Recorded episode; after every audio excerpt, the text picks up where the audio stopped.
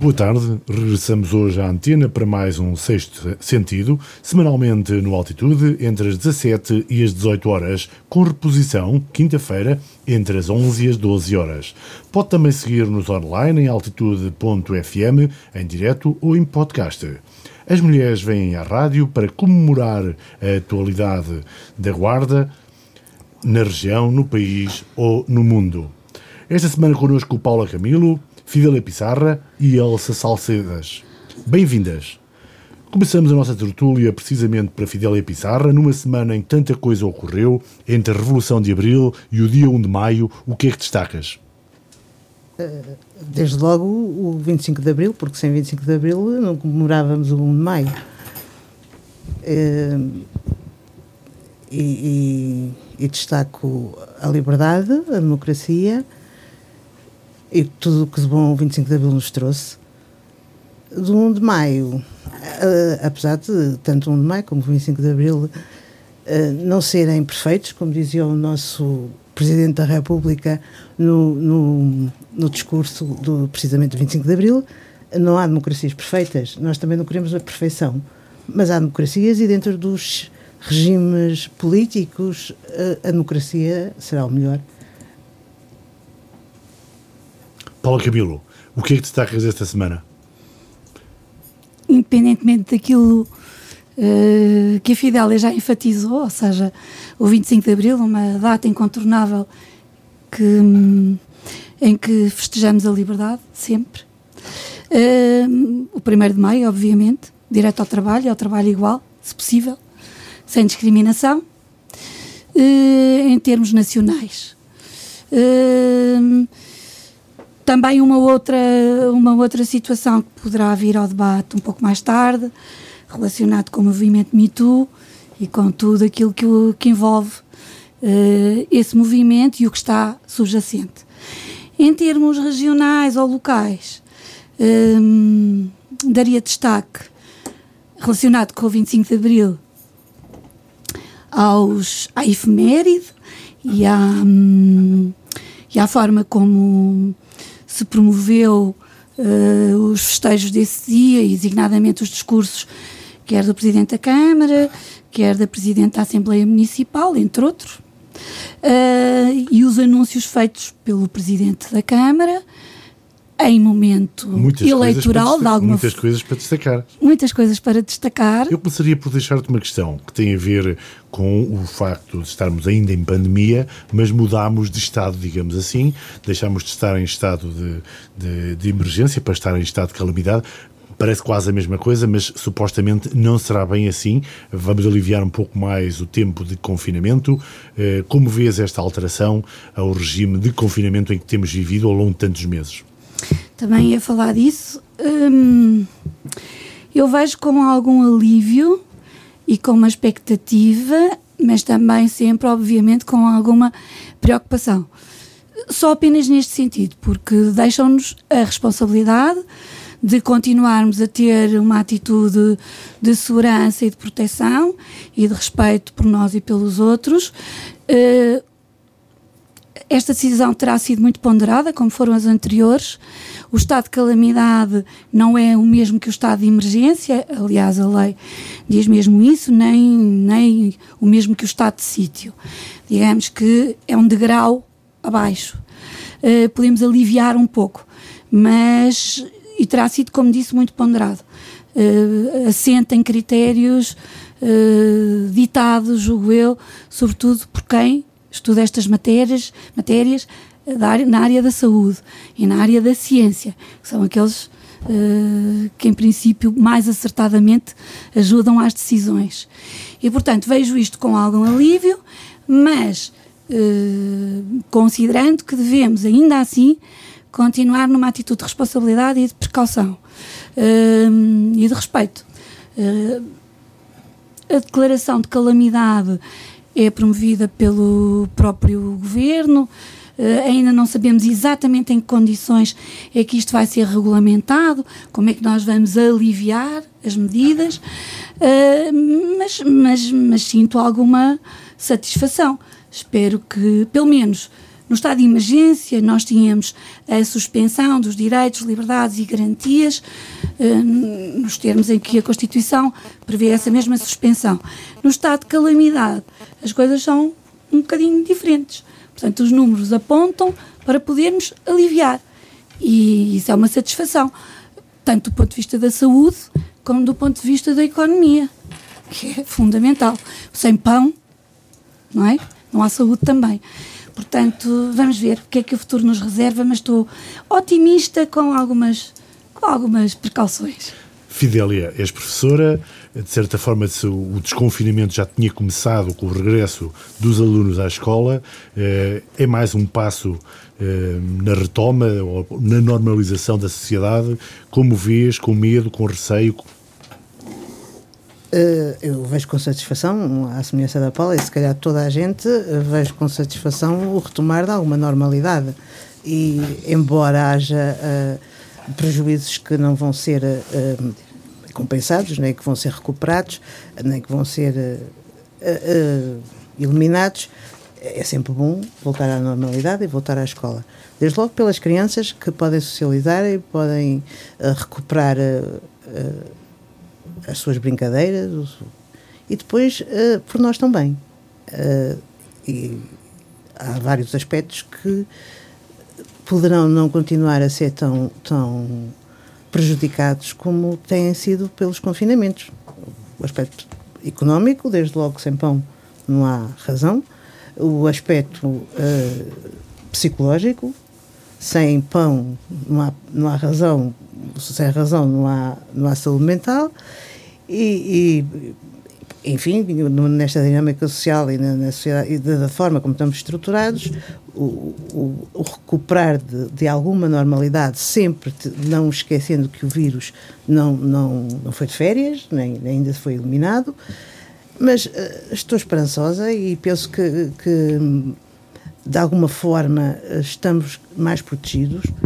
Há bocadinho recebi os parabéns pelo nosso Estado de um amigo médico canadiano que me mandavam em mensagem uh, os parabéns pelo, pelos números uh, registados atualmente no país, que são próximos dos dele, uh, tanto em vacinação como em casos, e isso deixa-me, de certa forma, orgulhosa do povo português e, e do que conseguimos, depois daqueles números tão pretos, quando fomos para confinamento, penso que enche o ego ser portuguesa e, e, percebermos que quando queremos, conseguimos.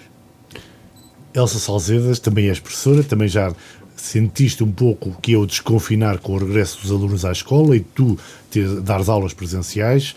Qual é a tua visão sobre esta mudança de regime de passarmos de estado de emergência para estado de calamidade e até que ponto, eh, eventualmente, és receosa de um andar para trás? Hum, eu acho que é importante um, este regresso, esta abertura da sociedade. Eu sempre achei que o confinamento deveria ter acontecido essencialmente com as pessoas vulneráveis, não deveriam pessoas saudáveis estar confinadas. Eu sempre defendi isso desde o início. Que deveríamos ter tido uma política mais ativa um, na proteção dos mais vulneráveis e não de toda a gente. Eu sempre achei isso, e há países que o fizeram relativamente aos nossos dados, nós só podemos comparar as coisas no final, com os balanços totais de quem confinou, de quem não confinou, como é que. Mas acho que foi, é, é muito bom que alegra-me bastante o regresso à, à normalidade.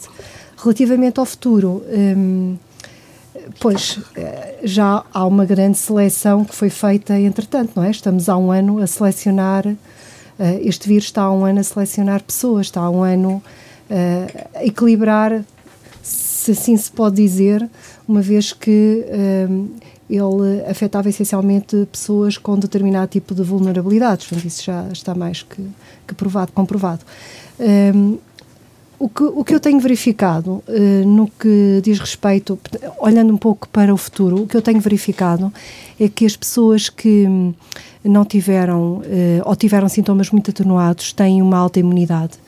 Uh, pessoas que tiveram vírus e tiveram sintomas muito acentuados têm uma baixa imunidade.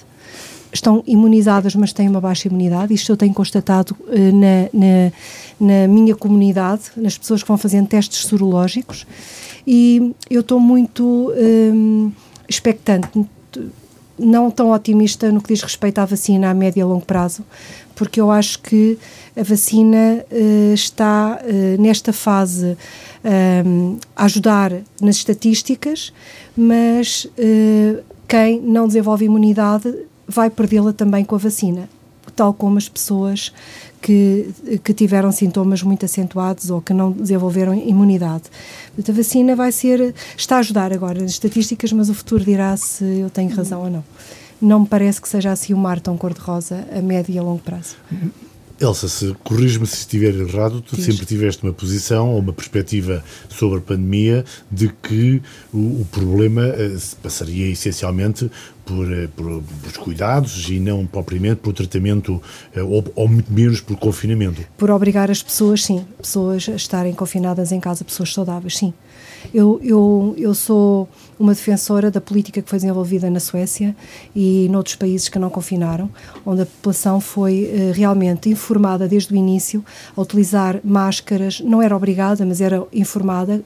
As pessoas deveriam ter sido informadas do que é que uh, do que é que estava errado, de, que comportamentos, quais os comportamentos que deveriam ter tido, porque acho que houve muita confusão. A própria DGS no início até proibia, desaconselhava a utilização de máscaras. Portanto, houve muita confusão, isso baralhou muitas pessoas e elas não sabiam muito bem como se deveriam comportar. Uh, não é o meu caso porque, pronto, eu lido com. Eu, eu sempre fui muito. Uh, eu, eu nunca achei, eu nunca tive medo desta, desta situação Uh, nem para mim, nem para os meus, e eu também tenho os meus pais uh, que são idosos, porque eu sabia como atuar, como proteger. Mas eu acho que as pessoas que não tinham informação ou acesso à informação que eu tinha estavam muito confusas com as orientações que as entidades. A ciência que, falhou que na comunicação? Não, a, a, ciência não. Isto foi uma falha política. Os responsáveis. Sim, uma falha política, claramente. Sim, eu recordo nomeadamente a Diretora-Geral de Saúde, a doutora Graça Freitas, eh, inicialmente achava que não se devia utilizar máscara e em relação aos lares, num primeiro momento chegou mesmo a aconselhar, vão visitar, vão, vão visitar os vossos velhinhos. Eh, portanto, é isso que queres dizer que houve uma linguagem, houve uma comunicação errada?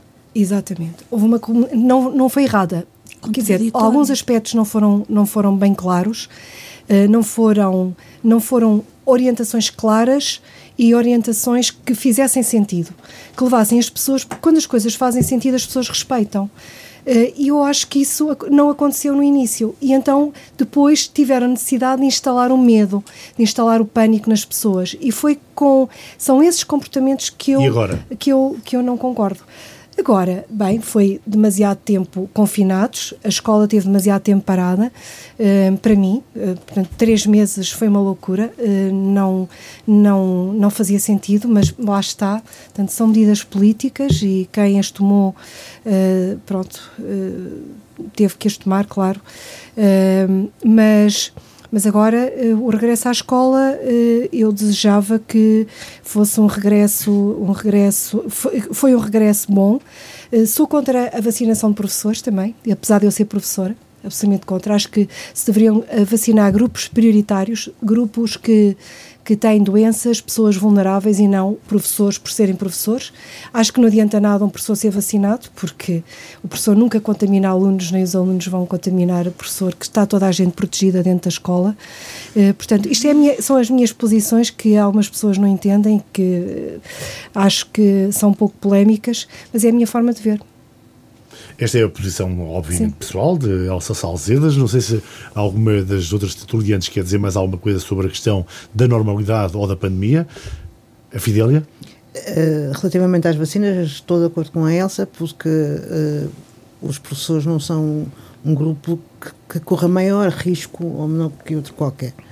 E, portanto, eu penso que se calhar um, algum do atraso na vacinação passará também por uh, andar a, a, selecionar grupos e grupinhos Uh, e por mim, uh, na minha perspectiva, não é por mim, é na minha perspectiva, uh, devia ser começar nos mais idosos e por aí abaixo, independentemente dos grupos a que se pertencesse. A faixa etária. exatamente. se calhar é mais fácil até de organizar a vacinação. Uh, e mais rápido e eficiente, claro. Relativamente aos outros pontos, pois eu tenho uma, uma posição um bocadinho contrária à da Elsa. Queres dizer-nos qual? Uh, desde logo a, a do confinamento, uh, a de, de o vírus, de haver alguma. Houve dificuldade na comunicação, mas não maior do que a, dificuldade que surge sempre que ainda não há um conhecimento muito consolidado de qualquer assunto. Estávamos a lidar com um vírus novo. Uh, também acredito que houve ali alguma tentativa de gestão do, da pandemia e, e mesmo do, do sobressalto que poderia provocar na, na população o, e, e, penso que o desaconselhamento da máscara no início terá passado, se calhar, por não haver sequer máscaras no mercado, a nível mundial. Isso é uma coisa que se faz e, facilmente. E, houve ali uma Qualquer gestão. Não fazia máscara. Pronto, talvez tenha havido uma gestão política, houve-se certamente, houve, uh, mas um, eu penso que Portugal geriu bem. Uh, na altura, comparando com Itália, com Espanha, penso que estivemos bem. Uh, se foi tudo uh, responsabilidade do governo e das medidas tomadas, não sei, se foi da responsabilidade individual também não, mas eu costumo ser, costumo aferir eficácia das coisas pelos resultados. E se os resultados na altura foram bons, não, não, não, consigo apontar mais final, nada, não consigo apontar mais nada bom, às decisões políticas. Só para se me permitem, rapidamente. Uh, a Elsa tem razão numa coisa. A informação foi passada, a, a comunicação foi errada e, foi, e, e, e, a Fidel também tem razão, e foi muitas vezes contraditória entre si. Portanto, houve uma péssima gestão da, da informação. E essa péssima gestão é uma responsabilidade política. Uh, o facto de tudo ser experimental e excepcional dificulta imenso imagino eu, a que se tomassem decisões. E se calhar se os decisores tivessem tomado mais em conta aquilo que a ciência, os cientistas, os que sabem da matéria, lhes iam dizendo, se calhar não tínhamos tido, por exemplo, aqueles meses de janeiro, fevereiro ou março como tivemos. Uh, e aí acho que falharam, falharam desse ponto de vista. E para só ressaltar positivamente o papel do Serviço Nacional de Saúde e daquela dos médicos, dos enfermeiros, dos assistentes operacionais, de toda aquela gente que foi, sobretudo na fase negra uh, das mortes e dos internamentos e dos internamentos em cuidados intensivos e que foram de facto excepcionais, é um grande orgulho e acho que merecem um bem-aja. Depois do dia 25 de Abril, o Dia da Liberdade, há, porém, assuntos que nem tantas vezes são discutidos publicamente. Eh, Elsa Salzedas, eh, um tema quase tabu, mas que não podemos deixar de trazê-lo aqui entre o Dia da Liberdade e o Dia do Trabalhador, é o do assédio no trabalho. Qual é que é a tua perspectiva sobre esta, esta realidade, que é as pessoas, nomeadamente as mulheres, poderem ser assediadas quando estão no exercício da sua profissão?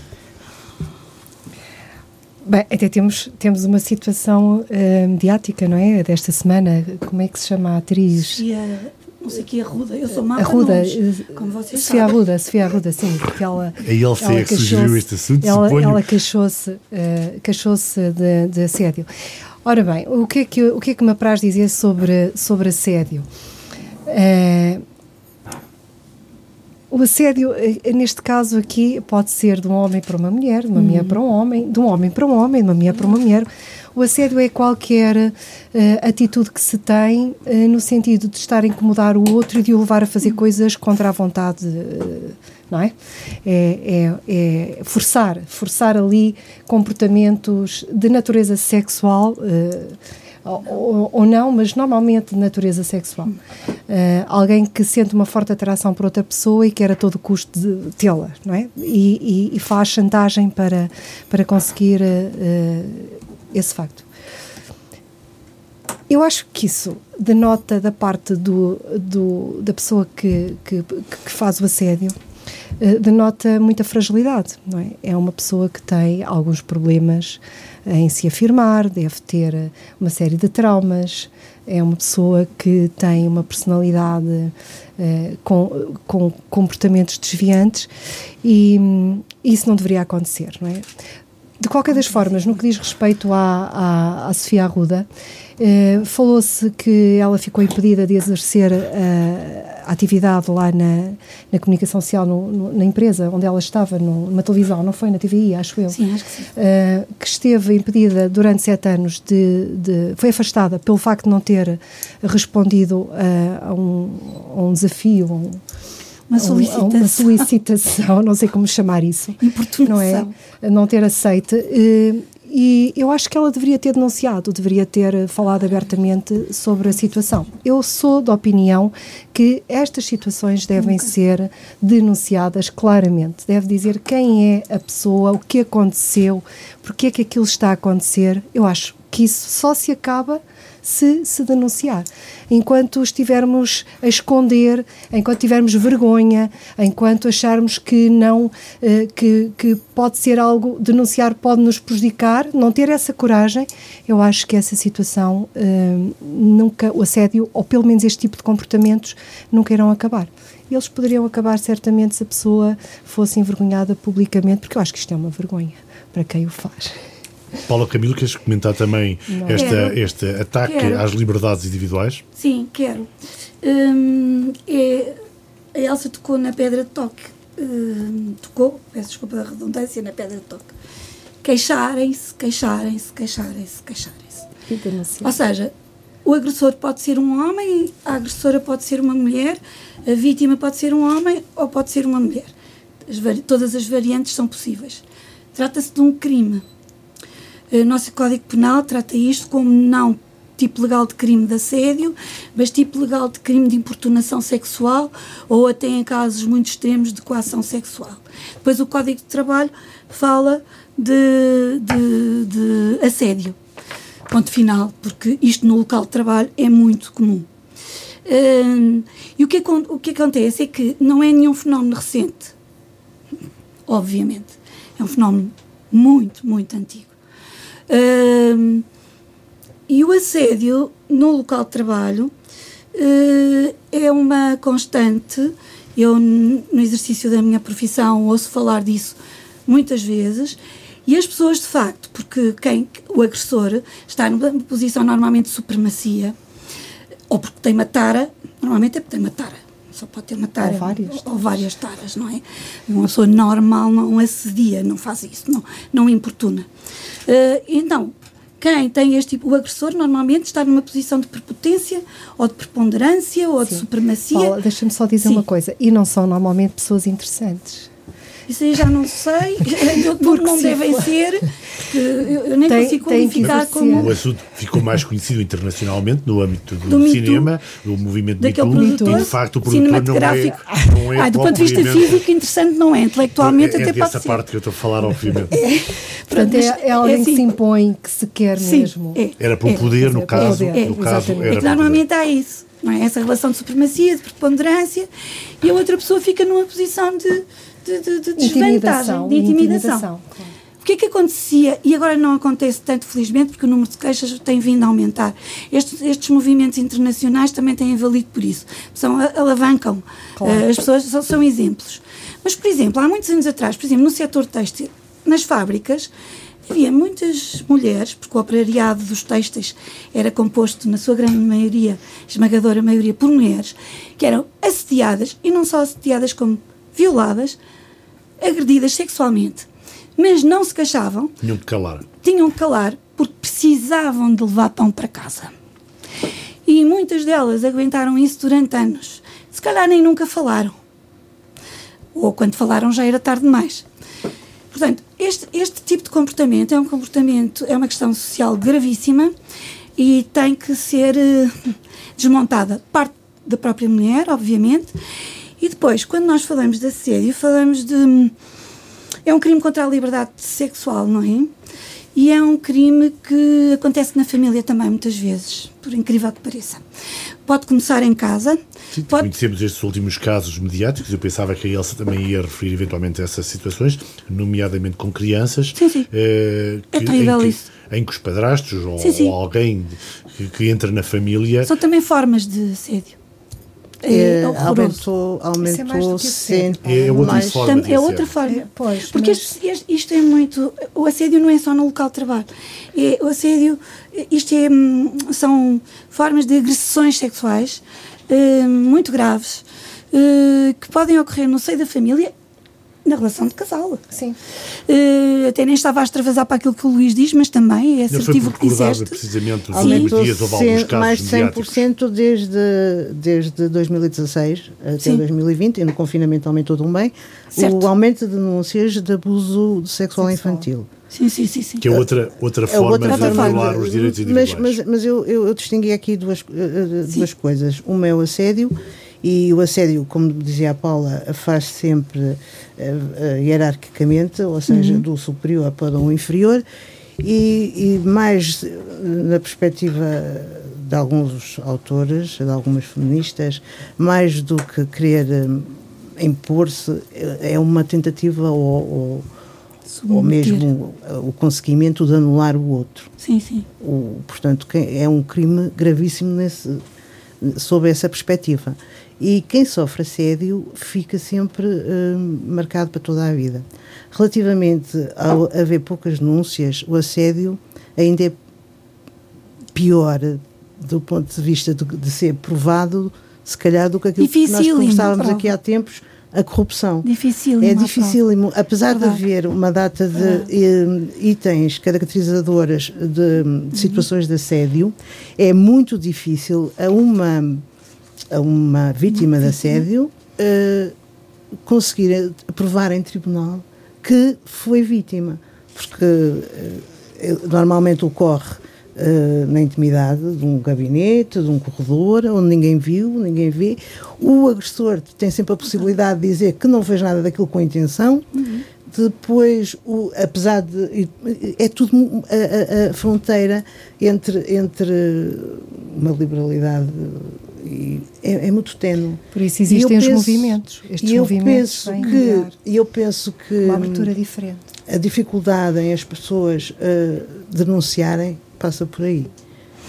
E depois queria, eh, relativamente à atriz, eh, atriz, É triste. eh, isso também há há, há, setores, se na década de Em 50, 60 eram os têxteis e enfim aqueles mais mais com menos com menos formação e, e com mais necessidade da parte do, Sim, da, da pessoa agredida eh, há setores onde, onde o assédio quase é normalizado, ou seja, os atores, eh, os atores, eh, não os atores de profissão, mas as pessoas que se Daquele mundo. movimentam nesse mundo, Sempre se ouviu falar, quase é? que normalizam e, e- e- e pronto. eh, e, e em Portugal, se calhar a semelhança do resto todo, eh, o setor audiovisual é, pelo menos, eh, há ecos de que ocorre de, de- das diversas maneiras, tanto hetero como, como homo.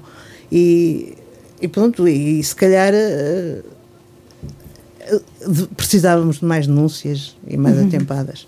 Queres E há só uma coisa uh, para completar. E depois há uma visão que a sociedade tem muito injusta uh, e que às vezes é repetida ou replicada, eu já ouvi várias vezes, que é, a própria, é culpa da, da vítima, que se coloca na posição Exato. de ser assediada. Além de Ou ser seja, difícil de provar, ainda temos. Pôs-se a jeito. feiticeiro, pôs-se a jeito. eh, ou então, eh, as vítimas sentem muitas vezes os complexos de culpa, o síndrome de Estocolmo, essas coisas todas, não é? Mas não há, há também a visão da sociedade que muitas vezes maltrata a vítima e a regra maltrata as mulheres, desse ponto de vista, dizendo, como tu dizes, olha, a expressão diz tudo, pôs-se a jeito, portanto, olha o que é que esperava. Isto é muito, muito comum, é muito errado, profundamente errado. E como dizia a Elsa, estes movimentos são muito importantes porque chamam a atenção e vão ter o efeito criam multiplicador. força, criam É. efeito força, sim. Sim, sim. Acho que é muito importante. Também acho. Portanto, eu acho que não há razão nenhuma neste momento para se ter medo de denunciar uma situação dessas, seja ela qual for. Eu acho que do ponto de vista do- de quem faz assédio, o assediador, é assim que se pode, po- podemos Podes falar dizer, nisso, Paula, o assediador eh, será, será eh, na realidade aquela no fundo, o mais frágil. É ele o mais frágil. Não parece, mas é. E então eu acho que é, é, extremamente importante perceber, perceber uh, e ganhar força e denunciar estas situações para que não voltem a acontecer. Também Estamos acho. no sexto sentido a falar um pouco também de liberdade, depois do Dia da Liberdade. Uh, eu perguntava-vos se acompanharam, nomeadamente, os discursos localmente do Dia da Liberdade, nomeadamente o discurso do Presidente da Câmara Municipal da Guarda e da Presidente da Assembleia Municipal uh, na sessão solene do dia 25 de abril. Paula Camilo. Bem, uh, eu no dia não. No dia, eu, eu normalmente nos dias não ouço. Ouvi depois. Ouvi indiferido. Ouvi indiferido, exatamente. Bem, uh, queres que eu, que eu comente em concreto os discursos? Algum aspecto que Algum aspecto destacar que, que parece relevante Olha, então eu vou começar, a ordem não foi esta.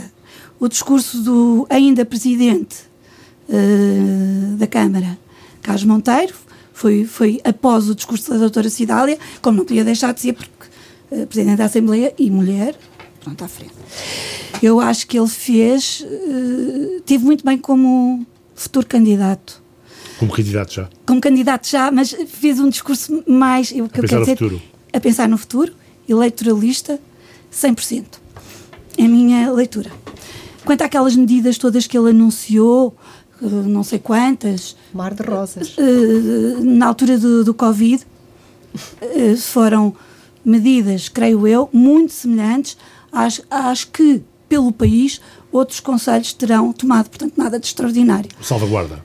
Que, exatamente. Portanto, acho que são medidas que nós não temos de tirar o chapéu, nem temos que estar a agradecer extraordinariamente, porque não fizeram mais do que a obrigação, tudo bem fizeram, podiam até ter feito mais, mas acho que foi algo que pelo país aconteceu uh, por todos os conselhos.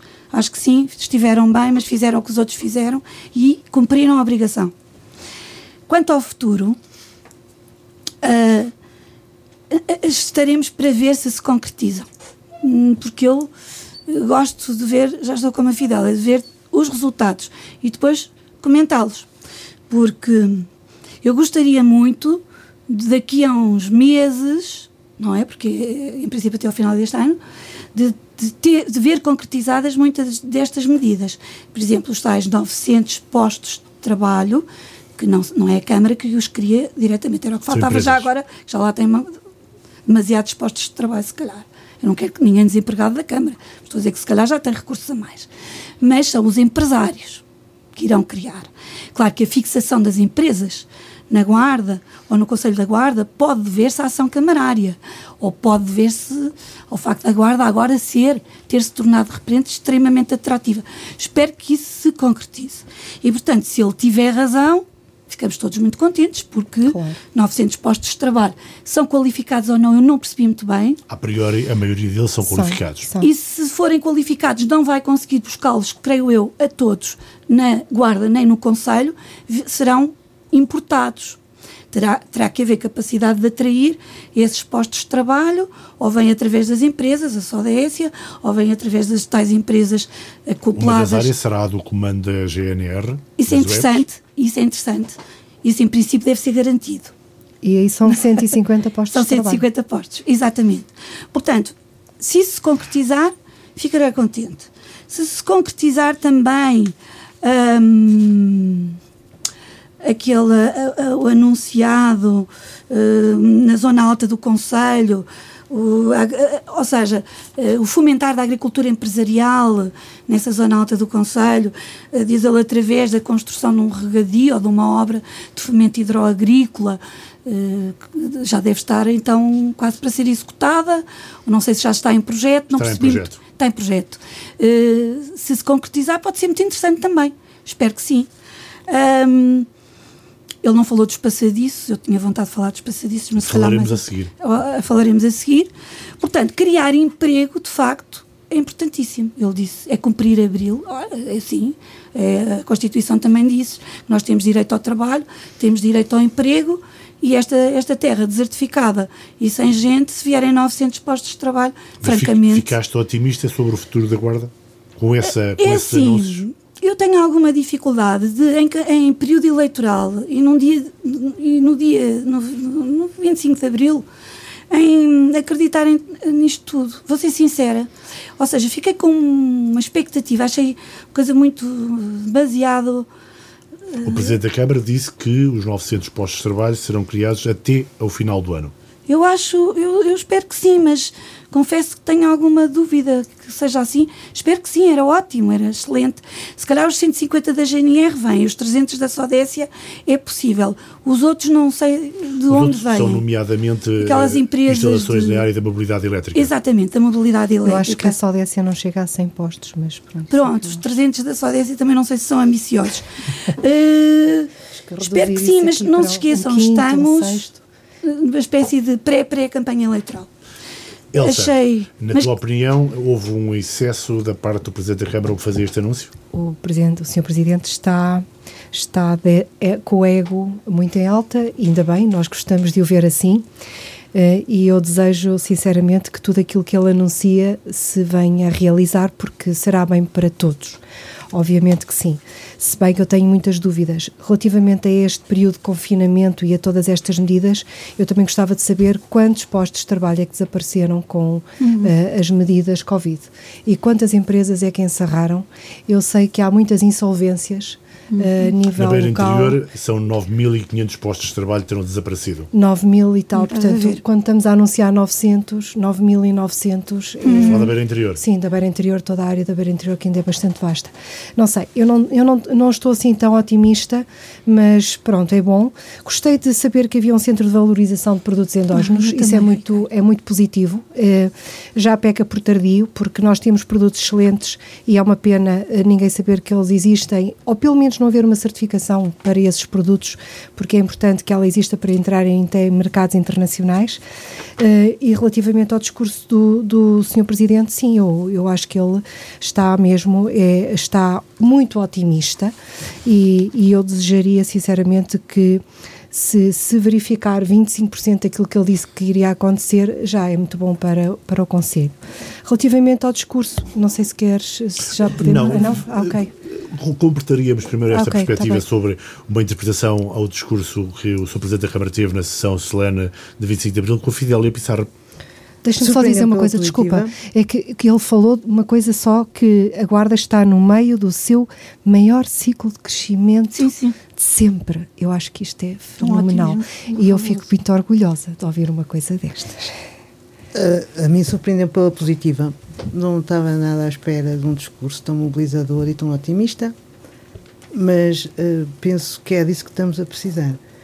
Quanto às medidas que ele tomou relativamente às à, à mitigação dos, de todos os prejuízos e todas as perdas provocadas pela pandemia, eh, não digo que não tenha havido outros conselhos que não tenham tomado, um pouco por todo lado, mas houve alguns que não tomaram. Eh, o Porto não foi grande amigo dos portuenses. Eh, houve alguns que não tomaram e penso que isso também é de valorar. Eh, eu sou honesta, não, não tinha grandes expectativas relativamente ao nosso presidente quando iniciou o mandato, na sequência do, de- da saída do, do antecessor, mas tem-me surpreendido sempre pela positiva. E mais uma vez gostei de ouvir, gostei do discurso e, como todos os guardenses, só, só espero que se concretize. Relativamente aos postos de trabalho anunciados, se provavelmente na Guarda, como dizia a Paula, será difícil recrutar tanta gente, eh, porque não sei se haverá tanta gente assim no desemprego eh, com, com habilitações para, mas hão de vir e é uma maneira de, de- de mobilizar e que os guardenses saibam e que, não e que- que perdamos um bocadinho este, este nosso feitio de estar sempre a depreciar o que temos. Deixa-me introduzir aqui uma pequena nota sobre o assunto, porque foi falado muitas vezes em alguns eh, fóruns públicos da cidade, que era a questão, nomeadamente, de, da compra que a Câmara fez do terreno onde estava o estádio do Mileu, o campo de futebol do Mileu, eh, que a Câmara adquiriu, e houve, tem havido alguma polémica, algumas pessoas que acham bem, outras acham mal, e terá adquirido, em concreto, para albergar o crescimento da fábrica Sodécia, nos tais 300 postos de trabalho. Qual é que é a vossa opinião? Eh, devia continuar a ser um campo de futebol ou cheio de gestas e pinheiros e outras, e outras árvores que estavam a crescer por ali? Havia ou, ali um campo de futebol? Havia ali um campo de futebol? Eh, ou, ou acham que a Câmara fez bem em adquirir esse terreno para negociar, para ter uma arma para negociar com o investidor um, o, o, aumento, a duplicação da, da fábrica da Sodécia? Elsa. Eu penso que eu penso que aquele campo já não era usado como campo de futebol há muito tempo, há muitos anos. Eu nem sei precisar. Tive vários mas... anos, aliás, em leilão, porque o clube faliu e foi, foi posto à venda e foi comprado Portanto, por um era um, era um terreno, eh, poderia ter sido em tempos um campo de futebol, mas neste momento estava esvaziado de qualquer função e se, se é útil para fazer crescer uma, uma indústria que traz benefícios para a cidade, para a população e para a região, eu acho que sim, que foi uma, uma boa opção. Mas como é que vês esta, o facto de haver tantas pessoas a comentarem, inclusive pessoas com responsabilidade política na cidade, a acharem que devia ter voltado a ser um campo de futebol, mesmo com o clube que já estava, uh, o Mileu, que já estava falido Sim, há muitos se anos? Isso faz algum sentido. Aliás, nós temos algum clube de futebol aqui na Guarda. eu não sei, eu não percebo muito, eu não percebo nada para ser sincera, de futebol, mas não sei se, se faria sentido, porque se não era campo de futebol. Nós temos um já.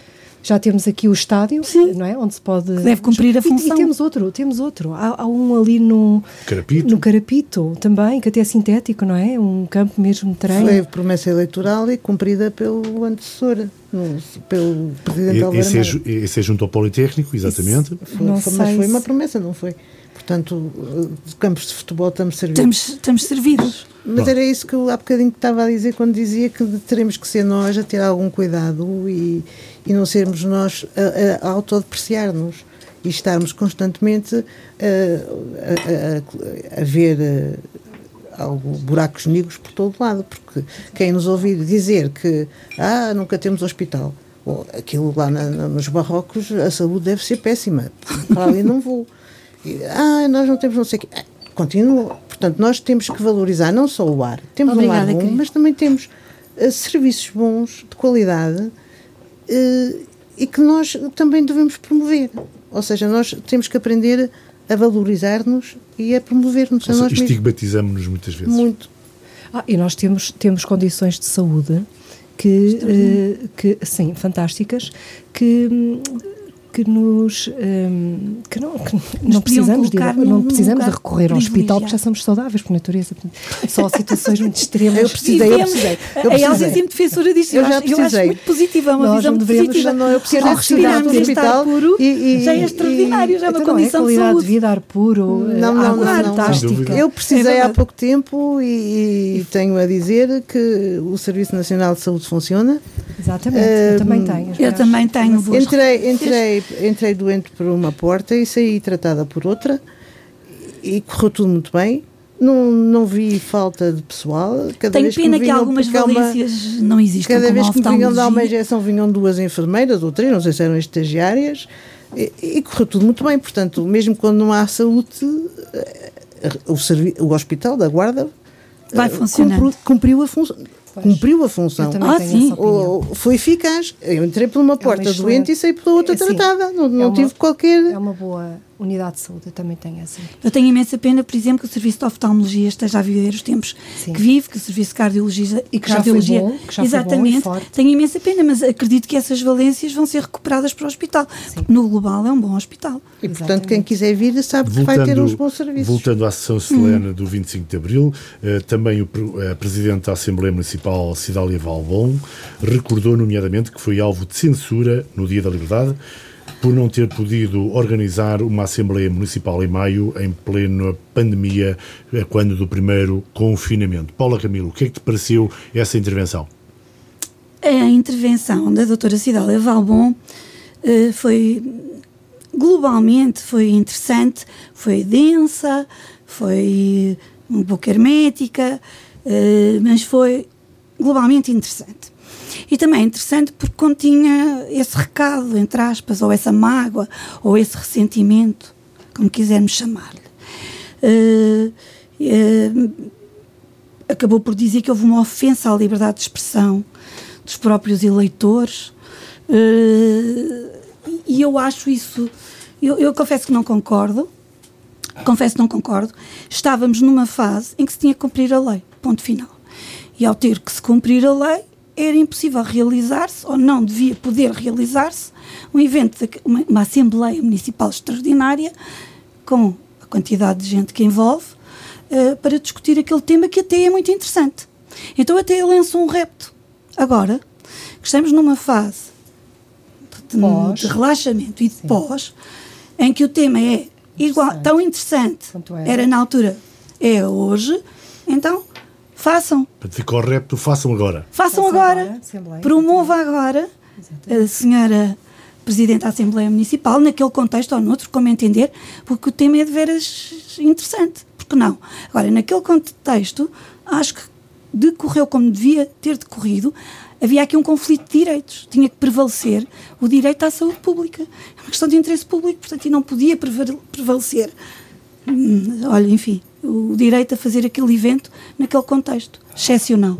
Fidel. pandemia. Eu, estou de acordo com a Paula, houve ali alguma incoerência, porque a senhora Presidente começou por uh, evocar e, e, elencar todas as características da democracia, uhum. uh, citou vários, uh, acho que Weber, vários, uhum. pronto, e, e depois houve alguma incoerência, porque tudo aquilo que ela, eu estava à espera, não, não estava à espera, uhum. pelo contrário, não estava à espera que depois daquilo tudo ela viesse queixar-se e, e, e dar, eh, enfim, conta do seu ressentimento numa situação em que eh, precisamente é, é reveladora da democracia no sentido em que o estado de, de, confinamento tinha sido decretado precisamente por órgãos eleitos também uhum. e órgãos eleitos por uma quantidade maior de português, porque vinha de cima para baixo. Pronto, então ela, eh, ao, ao elencar e dizer e, e, e evocar todas essas características da democracia para legitimar um acto que ela, eh, que na minha perspectiva, ia violar os princípios que ela tinha enunciado anteriormente. Pronto, eu senti que ela eh, fez um discurso, não sei, um bocadinho deprimido, deprimido não, não com deprimente, com mágoa. Uhum. E, e, e, e, utilizou o 25 de Abril para, pronto, para, para dar conta dessa mágoa, legitimamente. Mas uh, globalmente não, não, não achei que o, o, discurso nem fosse motivador nem que acrescentasse mais nada. E como disse a Paula, ela, se o assunto permanece uh, atual e, portanto, ela pode sempre fazer. Falamos, obviamente, da intervenção da Cidália Valbon, Presidente da Assembleia Municipal. Elsa Salzidas, também tiveste a oportunidade de ouvir, tens uma, uma opinião sobre o assunto? Sim, sobre este assunto acho que não há assim mais nada a dizer, realmente. Eu concordo com, com, com o que foi dito aqui. Mas a doutora Cidália falou de uma coisa muito importante, que são... Um, é, sim, realmente vivemos em democracia, eh, vivemos em liberdade, liberdade de expressão, que não é assim, neste momento eu não sinto que a liberdade de expressão seja assim tão livre, que eu acho que há muita censura até na, na nos próprios órgãos de comunicação social e, e, e na, na, forma como, como as notícias muitas vezes são veiculadas, mas acho que eh, eu gostava de viver num mundo realmente em que os princípios de Abril fossem mais expressivos, num mundo de mais de menos desigualdades, de mais igualdades, num mundo um, num mundo de mais direito, uh, num mundo mais cívico, e eu acho que a nossa democracia, ela chamou a atenção para isso e com toda a razão a nossa democracia tem muito que crescer aí. Eu acho que é por aí que o caminho tem que ser trilhado, é aí que nós temos que estar atentos. Uh, um, um, mundo menos corrupto, mais, mais honesto, mais sincero, que valorize mais uh, as pessoas, eu acho que isso é muito importante. Mais havia, tolerante. Havia também. de facto muitos outros assuntos de que hoje queríamos falar. Uhum. Tínhamos comentado, nomeadamente, que queríamos abordar uh, os passadiços do Pois é. Mondego. Também quisemos uh, agendar para hoje falar sobre o quarteirão sociocultural que foi inaugurado na zona antiga da cidade da Guarda, no Torrão. Uh, creio que terá que ficar para outra oportunidade, porque de facto o tempo passa muito depressa. Uhum. E terminamos assim mais esta edição do Sexto Sentido. Obrigado à, à, à Paula Camilo, à Fidélia Pissarra, à Elsa Salzedas. Foi um privilégio estar mais uma vez convosco. Volta- Voltamos na próxima quarta-feira.